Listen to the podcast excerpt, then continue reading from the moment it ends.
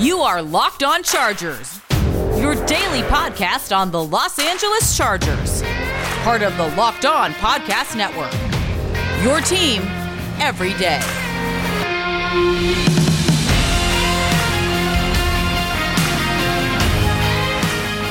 What is up, and welcome into the Locked On Chargers podcast. I'm your host, Daniel Wade, joined as always by my co host, David Drogemeyer, and we are two writers who got our start at San Diego Sports Domination, San Diego's top sports blog. And I also write for the LA Football Network, but we've been covering the Chargers together for over six seasons, doing our own Facebook Live show, Chargers Domination Live, which airs weekly during the year. And now this is our fourth season as the host of the Locked On Chargers podcast, bringing you your team every day. What's up, guys? Welcome into the show. A special thank you to any first time listeners. We really appreciate you guys checking us out. And if you, you know, are here for the first time, make sure you go back two days ago when we had Austin Ekeler on the show because that's definitely one of our better shows. A special thank you to all of our loyal fans checking back in with us again. Today, we are going to be getting into Daniel Popper's 10 things the Chargers must do to be contenders in 2021. Daniel Popper writes for The Athletic, obviously does a very good job there. And I think if the Chargers had all of these things that he has on this list, not only would they be contenders, I think they would have a good shot of winning a Super Bowl in 2021. So, in the second segment, we're going to count down from 10 to 6 and get into the least important things from the list, and then we'll count it down from 5 to 1 in the final segment of the show. But we'll talk about staying healthy, fixing the offensive line, throwing more on early downs. There's a lot of good stuff in there from Daniel Popper, and we're going to get to all of the most important parts of it and talk about, you know, whether we think certain things may be more important than he thinks they are. But we're going to start the show today by talking about a couple of free agents because former Chargers wide receiver Tyrell Williams was signed by the Detroit Lions. I don't think e- either of us were necessarily guys that were saying, hey, you should definitely go after Tyrell Williams. But I'm going to tell you why it wasn't a bad move that the Chargers didn't try to pursue him. And then another guy that was released was a division rival in Las Vegas Raiders guard Gabe Jackson. So we're going to talk about if he would make sense as the Chargers try to rebuild this offensive line starting in free agency. But let's go ahead and get into it. I want to start with Gabe Jackson here because I think this is a guy that is someone that would make a lot more sense for the Chargers than Tyrell Williams would have, and we'll get into him signing with his former head coach and Anthony Lynn in Detroit. But Gabe Jackson was released by the Raiders, and I saw a tweet from Dianna Russini from ESPN saying that an NFL coach had texted her and said, you know, the salary cap cuts that are coming up, it's going to be a massacre, is how they put it. A lot of salary cuts are going to happen within the next week, and we're seeing them trickle in so far. I think they're going to start coming in a little bit faster, David. But Gabe Jackson is a very interesting player because not only is he someone that absolutely would come in and improve the Chargers' offensive line, obviously that's set at a very low bar, but you could take him away from a division rival, and you know he might have some bad blood after getting released by Las Vegas. He certainly could, and he probably does. I mean, he had a, a five-year deal, a little over fifty million dollars, so he's not going to get some of that. And uh, going to a division rival, we've seen that many times. We've seen Chris Harris Jr. go from the Broncos to the Chargers. We saw Melvin Gordon go from the Chargers to the Broncos. So it is not atypical of that to happen. Bad blood is definitely a thing. So Gabe Jackson, still only 29 years old. He is a large man, obviously playing guard in the NFL, six foot three, 335 pounds. He played all of his 1,062 offensive snaps at the right guard position. He did not give up any sacks. He only incurred three penalties. And he has some respectable grades on Pro Football Focus, a lot higher than Trai Turner. I will definitely put that out there. Um, but the one thing I like the most uh, about Mr. Gabe Jackson is that in seven seasons, he has only missed 12 games. So he has been extremely durable and mostly healthy, knock on wood, in his NFL career. So if the Chargers were to bring in Gabe Jackson, I don't think it would cost as much as Trai Turner. So they cut Trai Turner, they save a little bit, save a little bit of money on Gabe Jackson and get better production. I like that recipe. I think that's something that they should definitely consider doing. I think uh, I like the uh, the attitude and you know the way he plays the guard position. I think that nastiness would be a welcomed addition to the Chargers' offensive line. And the Las Vegas offensive line was pretty good last year. I mean, Denzelle Good is also going to be a free agent as well, and we've already seen some really good offensive linemen be cut by their former team, or at least players who would be big upgrades for the Chargers. We just saw Nick Martin recently get cut by the Texans. I mean, he would be an upgrade over Dan Feeney as much as we love the mullet, but the Chargers need whole, you know, wholesale changes along that offensive line, and they're going to have to make multiple moves to do that. And we'll talk about that more later with Daniel Popper's article. But this is a guy that could come in and be your day one starter. You'd feel pretty good about the health of him at this point, even as an older guy. His body isn't breaking down the way we've seen with guys like Brian Bulaga. But this is a guy that could come in and really help. And I think the Chargers have to be interested. And I think that with the amount of guys that are going to be in the pool, they should be able to get him at a reasonable price. I mean, it would definitely be less than what they would have to pay Trai Turner if they decide to keep him around in 2021. So I definitely think they have to look into it. And like you said, I mean, rivals go to the other teams all the time. I mean, for the Chargers, they've had even more guys Jamal Williams, Shaun Phillips, Jeremiah Attaochu, all have gone to the Denver Broncos, right? So we've seen a lot of movement inside the division in years past. But and we're going to see a lot of guys like this get released, Daniel. I mean, I think it's going to be red wedding out there in the NFL. I mean, there's so many teams that are in salary cap crisis right now that a lot of really good veteran type players are going to be on the market, and the Chargers are in prime position to be able to take advantage of that.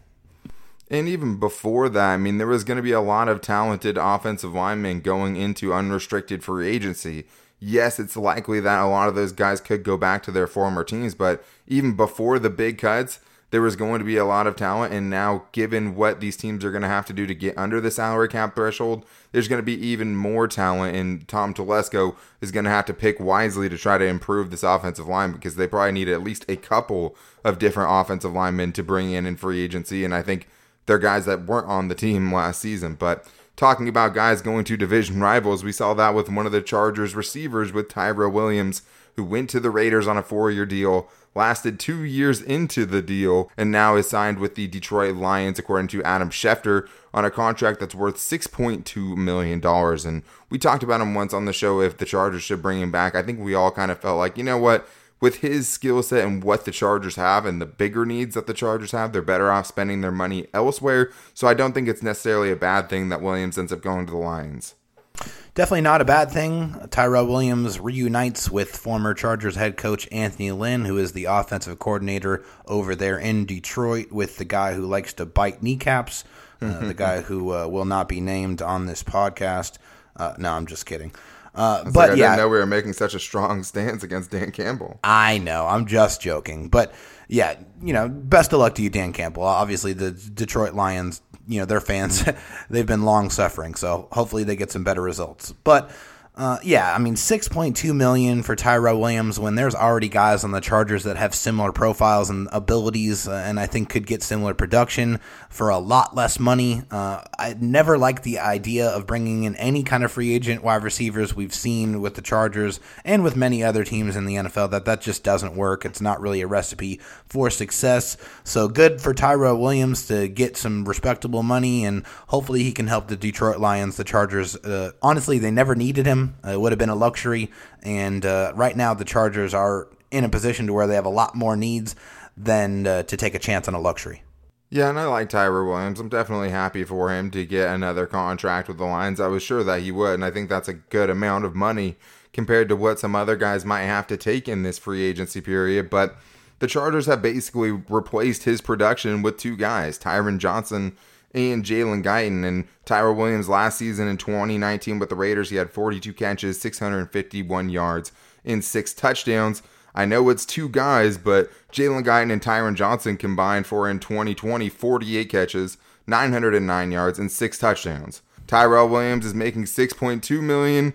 Jalen Guyton and Tyron Johnson going into the season will be making a combined 1.63 million dollars. So the Chargers have found cheaper production with those two guys and two guys that they have, you know, pretty good control over. They'll have them on the team this year. And then one will be an exclusive rights free agent with Tyron Johnson, and Jalen Guyton will be a restricted free agent. So the Chargers will have good chances to keep those guys as well. So you have younger guys cheaper guys on the roster that we've already seen kind of outdo the production that you had in your last good season.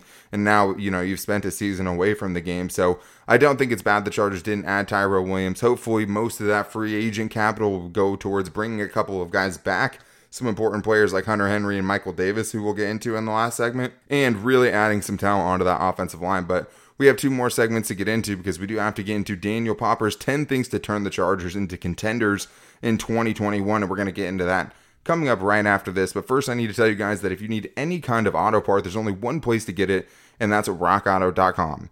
For me, when I'm thinking about having to get a part for my car, which I've had to do recently, and I used rockauto.com for it, it's such a stressful process that I'm trying to do it the easiest way possible. And I'm here to tell you rockauto.com is the easiest way to do it. I mean, all you have to do is go in, put the type of car you have in just a few easy clicks. You can find what you need. You don't have to go into a storefront and talk to some guy about something you really don't know a lot about and have him, you know, go check the warehouse for it or whatever the case is. You can just get it delivered directly to your door, which is obviously the best way to do it. And I mean, anything that you're looking for, you can find at rockauto.com, and you know they're going to give the best prices, whether you're a daily driver or a mechanic. You're always going to get the same price at rockauto.com. And all you have to do is go to rockauto.com right now to see all the parts they have available for your car or truck and write locked on in their How Did You Hear About Us box so they know we sent you. Amazing selection, reliably low prices, all the parts your car will ever need. RockAuto.com.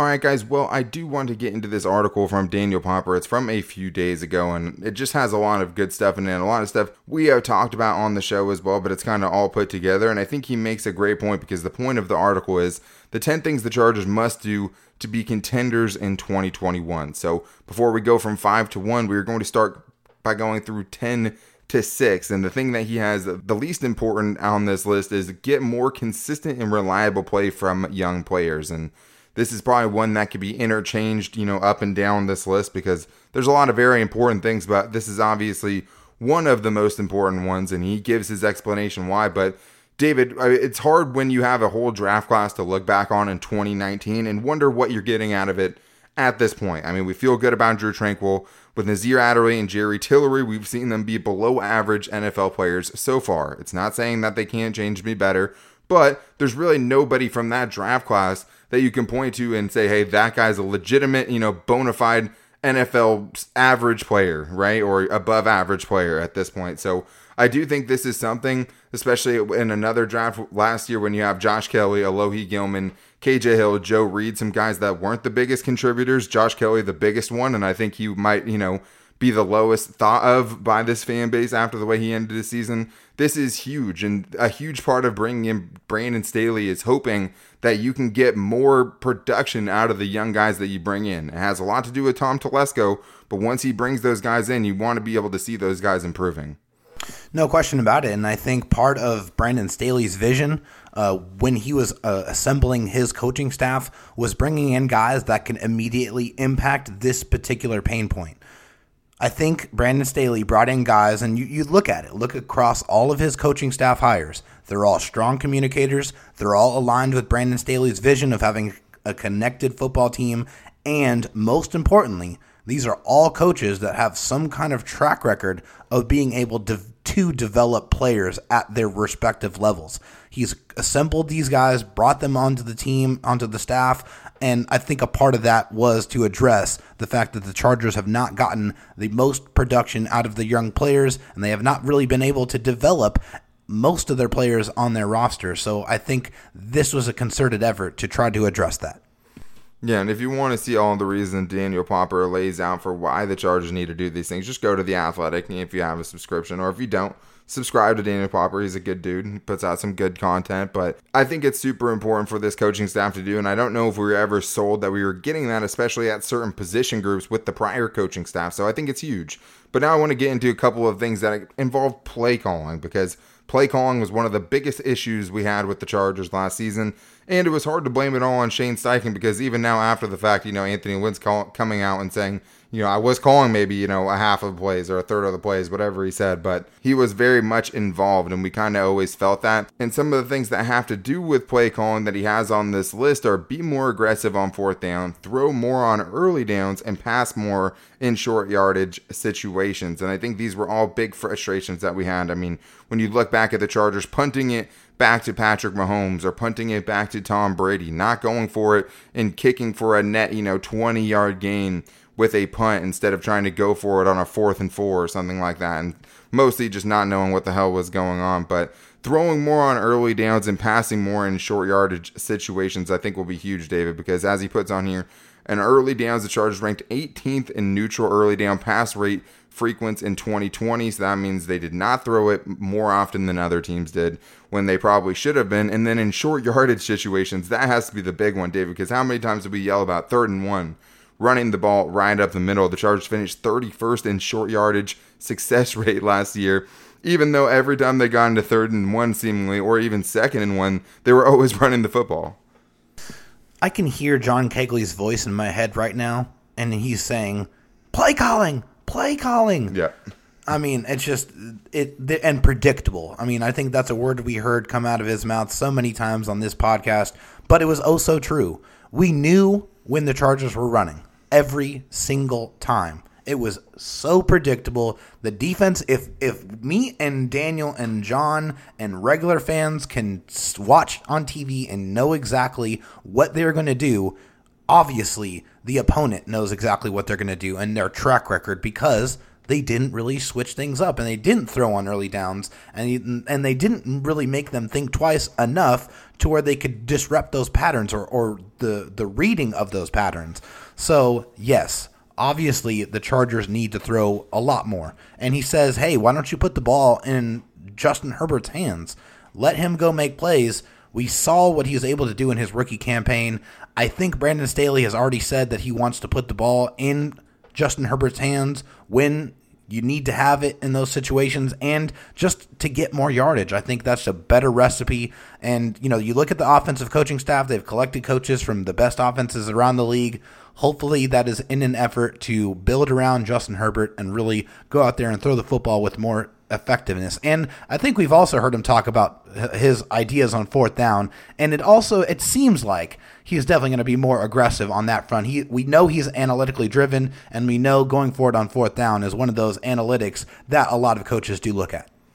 Well, and the nice thing about what Popper put in here is he got it from rbsdm.com, and it's an analytic that takes away situations when the Chargers were getting blown out, and of course they're going to be throwing on first down because they're you know down by 17 points or whatever. So yes, I mean some other percentages might say differently, but in situations where the Chargers really had either choice to run or pass on first down or in short yardage situations, they always were running the football, and it was just so hard to watch this team who didn't really know that their identity was not a running team and continue to try to do it anyways. As he put on here, the Chargers had 29 times where they could improve their win probability by going for it on fourth down. They only chose to do so 10 of those occasions, according to Popper on here. I mean, that's 19 Reason times. Anthony Lynn. End of conversation. That's 19 times the Chargers actually gave themselves a worse winning percentage by not going for it Um, on fourth down, which is just something that was absolutely brutal. And you could tell in real time, oh, this is going to cost them the game because they're going to decide to do this, punting it back to Patrick Mahomes, doing the late game decisions that they had. So obviously that is huge for the Chargers going forward, and we have to hope that you know new coaches with you know a few more years left on the contract feel a little bit more comfortable to continue to get more aggressive. But the last thing he has on this part of the list is communicate better on the sidelines, and as you talked about, David, one of the key sticking points for Brandon Staley in picking his coaching staff was guys who were going to be great communicators. And as we've seen, Brandon Staley might be the best communicator of all of them from what we've seen so far in the press conferences and what we've heard from his former players. Yeah, he's the maestro for sure, and nobody has ever said anything bad about his communication style. And you, you, just to listen to this guy talk, you know he gets it. He understands that you know you can't communicate with everybody the, the same way. He wants there to be communication back and forth with his players, with his coaching staff. He wants everything to be a collaborative effort, and I think that is going to improve communication. And also remember part of what Darius Swinton's abilities, the special teams coach, was game management and communication and was eliminating those situations from occurring. So I think that was another concerted effort to try to address that specific deficiency from last year. Absolutely. I mean, I'm very excited about Darius Swinton, one of the most excited most excited I've been for a coaching hires for this cycle for the Chargers just because of that specific aspect. And you can think back to the game last year, you know, when Justin Herbert is trying a quarterback sneak while his offensive line is going into pass block. Oh my God. And all the disaster. other brutal, yeah, all the other brutal situations that we saw from them. And, you know, once Anthony Lynn got up to that podium, it's oh, it was a lack of communication, right? When they're getting, you know, kicks and punts blocked, it's a lack of communication. When the team doesn't seem like they know what they're doing when they don't make it trying to run the ball on a third and one, and half the offensive line and the offense is on the field while the kicking game is running onto the field all of that was communication, all things that even not being hyperbolic when talking about Brandon Staley, I mean, it's hard to imagine they could get much worse. And this guy seems to be on the totally opposite end of the spectrum on how he communicates from Anthony Lynn. And I think that probably was a big key for him to get hired by the Chargers, given those concerns from 2020. But we do have one more segment to get into when we're talking about a couple of guys that must be re signed by the Chargers, according to Daniel Popper. And the most important thing that has to go right for the Chargers in 2021 for them to be contenders coming up right after this. But first, I need to tell you guys that the official betting sponsor of the Locked On Chargers podcast is betonline.ag. And I have great news for you guys because what month is it? It's March. March Madness is among us. And it's the absolute best time to bet on anything, any kind of sports. I mean, I'm not even a huge basketball or college basketball fan, I should say. But once it's March, I mean, I'm putting money in. I'm taking bets on 16 seeds to upset one seeds. I'm taking all of those crazy bets. And the funnest place to bet on March Madness is betonline.ag. If you don't want to bet on that, you can even bet on awards, TV shows, and reality TV. I mean, whatever you like to bet on, you can find at betonline.ag. All you have to do is head to their website or use your mobile device to sign up today, and they will even give you some free money to play with. When you use the promo code Locked On, you can get a 50% welcome bonus on your first deposit. That's promo code uh, Locked On for your 50% welcome bonus only at BetOnline.ag. All right, David, well, it's time to get into the five most important things, according to the Athletics' Daniel Popper, that the Chargers need to do to be contenders in 2021. And if you don't already, I'm sure you probably do. I mean, Daniel Popper is probably the best beat writer for the Chargers, or at least the most popular one for sure. So if you don't, make sure to go support him for bringing us good content like this. But these are the five most important things he thinks the Chargers need to do. And we'll start with five and four. And five is re sign Michael Davis, four is re sign Hunter Henry. So on this list, he has Hunter Henry as a bigger must have than Michael Davis. I think it's closer than a lot of people think. I mean, you've heard me many times if you listen to the show talk about the fact that, hey, you know, Michael Davis was your best corner last year. I saw the Lightning round said something I hadn't even thought about. He might have been their second best defender last season, right? I mean, not even just a guy in the secondary. Like, he might have been their second best defender. And now he is hitting the open market potentially if you let him get there. And then you have Hunter Henry, who's been, you know, when he's on the field, a top 10 tight end in the NFL. So, David, Obviously, these guys are both, you know, big time priorities for the Chargers in the offseason. Do you agree with the way he has them listed on here, four and five? No, I don't actually. I think Michael Davis is more important than Hunter Henry. And the reason for that is just Hunter Henry's production is hasn't been just wow. It hasn't been spectacular. It hasn't really you know made your eyes pop. But Michael Davis, on the other hand, we've seen him improve every single year, and it really you know he put the topping on the Sunday with this performance last season, where he had a couple interceptions. He was able to turn his head around. He was eliminating the penalties. He was breaking on the football. He really looked like a different corner. I just think the Chargers would be in a tremendous hole if they let Michael Davis go to free agency because they have we've said many times they have multiple corners that are close to the age of 30 they need to get younger. Michael Davis is the only established corner right now that is very young. They need to add more talent and you know it's not just Michael Davis. They need to add more to the position. And I'm not saying Hunter Henry is not important and I'm not saying he's not a good player but I think that Michael Davis is more important to the team the team overall than Hunter Henry is. I think just really overall, corner is a more important position than tight end is in the NFL right now. I mean, if you have a game changing tight end, a George Kittle, a Travis Kelce, someone like that, maybe, you know, it starts to skew a little bit. But I mean, look at the way they're paid now. I mean, some of these corners are making $20 million per season. You have a chance to bring back Michael Davis, and you probably don't have to pay him for the production that he is going to bring you if he keeps ascending the way he has, which is another, you know, testament to, hey, you know, once a guy comes in, even if he's not good early on, doesn't mean he can't improve. And talking about, you know, player improvement and things like that, Michael Davis has improved tremendously But I do think it's important for them to bring back both of these guys. Hopefully, they can work out multi year extensions with both these guys because, as Daniel Popper says, that's two less starting positions that you have to bring in this offseason, right? Right now, you can say, hey, if we can bring back these guys, the rest of our focus and free agency can be okay, maybe now we add more to the offensive line. Maybe we add some more depth on the defensive interior, right? You can make moves like that. If you don't resign those guys, now you're looking for another starting corner, a good starting corner, hopefully, because the other two guys you have are over the age of 30 and have had some down seasons recently you don't want to have to find number one corner replacements necessarily in the draft and have to spend the 13th overall pick on that. Not saying that they would, but if you bring back both these guys, it's two more positions you feel good about going into 2021. You can focus your other offseason priorities elsewhere. But getting into the next biggest thing, the number three biggest thing for him on here is improving the special teams and improving the offensive line. I mean, we just talked about the offensive line. We talked about Gabe Jackson and how he could help, and not just that. I mean, Popper himself came out with an article. I think there was 27 offensive line free agents he thinks could come in and be improvements on the Chargers, and that's before guys started getting released. And we all know how important that is. But improving on special teams is super important as well. These stats are pretty ridiculous. Michael Badgley kicking ranked 9, 20, ranked 29th in field goal make rate and missed nine of his 12 attempts outside of 45 yards, which is brutal. Their punt return average was 31st. They were 29th in kick return average. Their punt unit was abysmal. I mean, they had the most blocked kicks in the league. No matter where you look on special teams, it has to improve. And as he put it on here, I mean, those guys should not be the only guys coming to training camp for the Chargers at those positions. And the other guys at the end of the roster are going to have to do much better as far as the coverage and executing kicks and things like that go.